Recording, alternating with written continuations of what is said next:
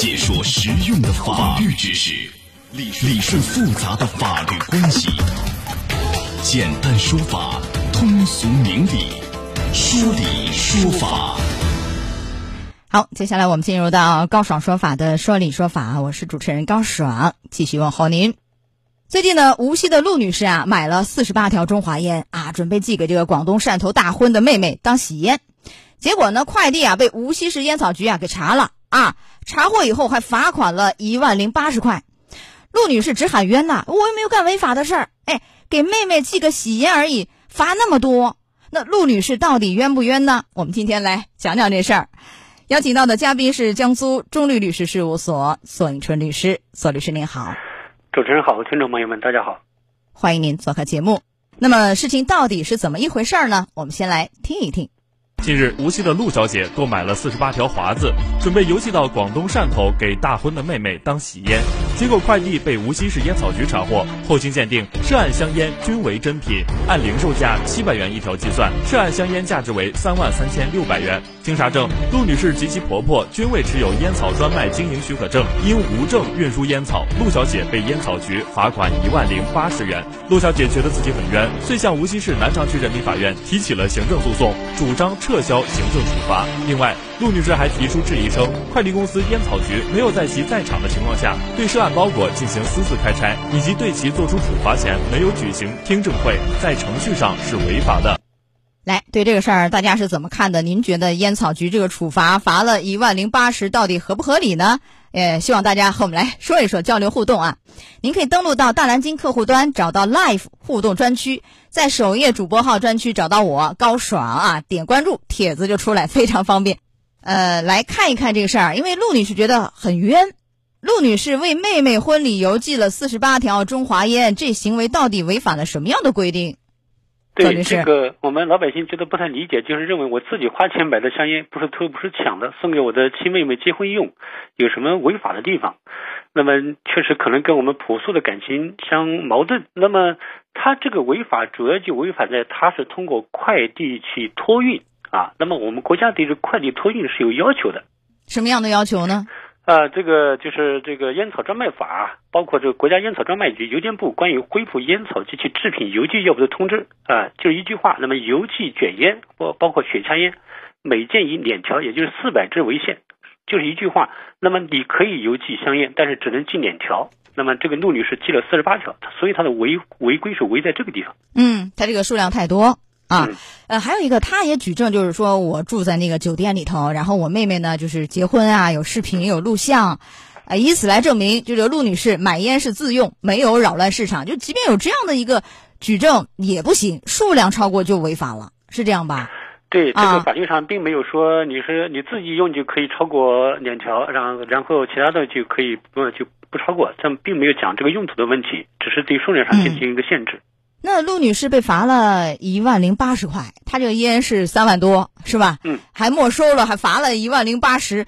这个罚款的依据就是你处罚你有依据，那你罚这一万零八十是怎么得来的呢？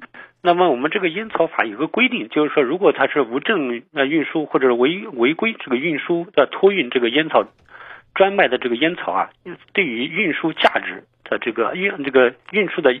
烟草专卖价值百分之二十以上五百分之五十以上的罚款，那么这个陆女士四十八条香烟呢，按照七百元每条是三万三千六，那么最后呢，这个当地的烟草专卖局是按照百分之三十的标准来处罚的，就是一万零八百啊，一万零八十。他为什么按百分之三十？因为您说这个幅度百分之二十到五十都可以，不是二十，不是四十，不是五十，三十这个。是这个执法部门的一个自由裁量吗？怎么得来百分之三十呢？嗯，对，可以说他这个自由裁量权嘛，因为百分之二十到五十好像他取了一个折中的数字，那么在实践当中可能有各种不同的情形，那么留给这个行政执法部门具有一定的自由裁量权也是有必要的。啊，这个也完全符合法律规定哈。嗯，呃，陆女士刚刚那个小片里我们也听到，她说烟草局和那个邮政快递那儿。擅自就撕开他的那个快递包裹，属于一个违法行为。他认为这个程序啊，执法的这个程序是有瑕疵，是违法的。这个您怎么看？这个合法吗？就你你实体你合法是吧？有依据有法规，你程序到底合不合法？对，那么对我们知道这个行政执法当中一个非常重要的一点就是程序合法。那么程序是不是合法，不是陆律师算的，也不是以烟草专卖局算的，应该是由法院的这种呃这个司法机关来进行确定。我们可以看到，应该说是烟草专卖呃执法专卖局，包括这个呃快递，包括这个叫邮政管理局吧，可能都有当场呃录了个视频，对这个包包裹拆开的过程都全程录音录像的。可以说这个呃执法的程序应该也算是比较合规的。嗯。嗯，就他们两个是，呃，程序方面有录像，而且是联合执法，这个程序方面也是符合法律规定，无论是实体还是程序合法啊。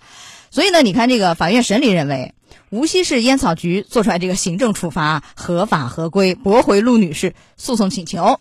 呃，这是一审。那如果是因为打的是一个行政诉讼嘛，民告官嘛，如果不服还可以上诉。上诉，您觉得二审的情况乐观吗？改判的可能性大不大呢？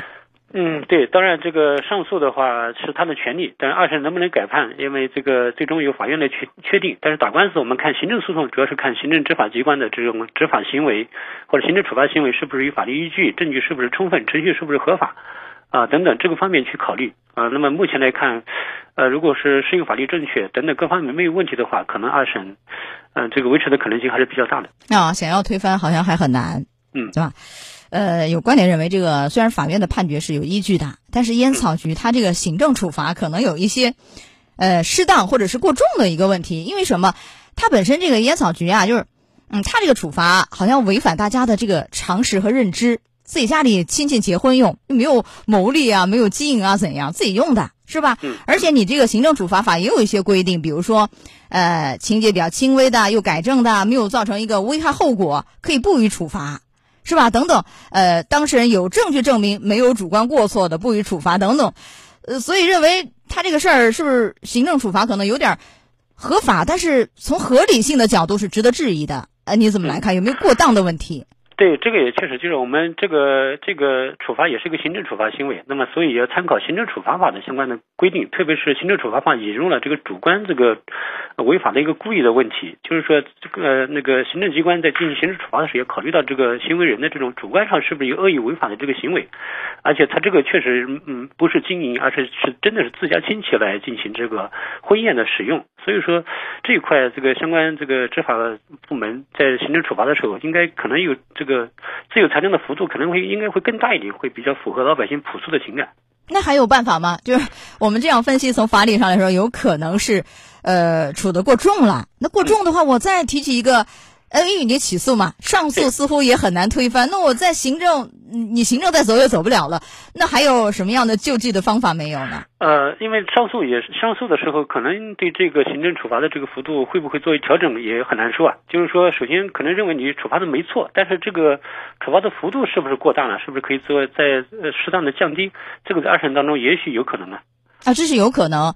呃，幅度降低意味着有可能，比如说罚的再少一些，退回来一些。这种可能性也是有的，啊，好，这是关于这个行政处罚，还有这个案件有很多要谈的。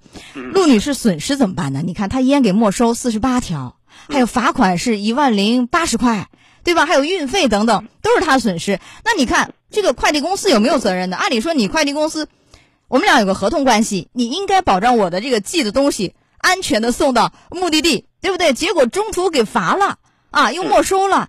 那你快递公司难道你不应该要担责任吗？或者是你应该提醒我，你应该知道，超过两条就要被处罚呀？你有没有告诉我呀？难道你不应该赔我吗？怎么看快递的这样一个角色和责任？对，这里面就涉及到，首先这个陆女士和这个快递公司之间的这种是一种呃运输合同关系，但这种合同关系呢，因为是违法的，所以这种合同关系也是一种违法的合同。那么违法的合同呢？那么给当事人造成损失的，应该考虑到这个合同的双方在这个违法当中的各自的过错。比如说陆律师，他的过错是什么？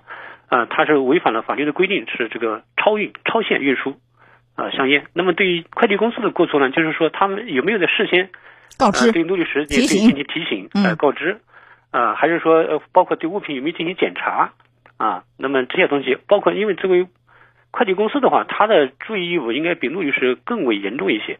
更大一些，对。那所以在这个案件后期，能不能陆女士所有的损失，一个是我四十八条烟给没收了烟的损失，然后我罚款的损失是吧？一万零八十，包括我的运费三块，我全找你快递。你无论从合同的这个角度，你违约嘛，还是从侵权角度？你有没有提醒我导致我受损害嘛？我一起找你来赔。当然，我这个只能选其一了，无论是侵权呢还是违约。问题是这个快递担多大责任？就整个他们两个相比的话，陆女士责任大还是快递责任大？快递能赔个多少？嗯。呃，我想的话，就是说，作为这个快递公司，它是这个行业的一个呃，这个经常性从事这个行业的，它是行业内部的人，所以说他对这个国家的相应的这个邮递的这种经营的规定，应该是更为清楚的。所以我个人觉得，可能对快递的责任会要求会更多一点。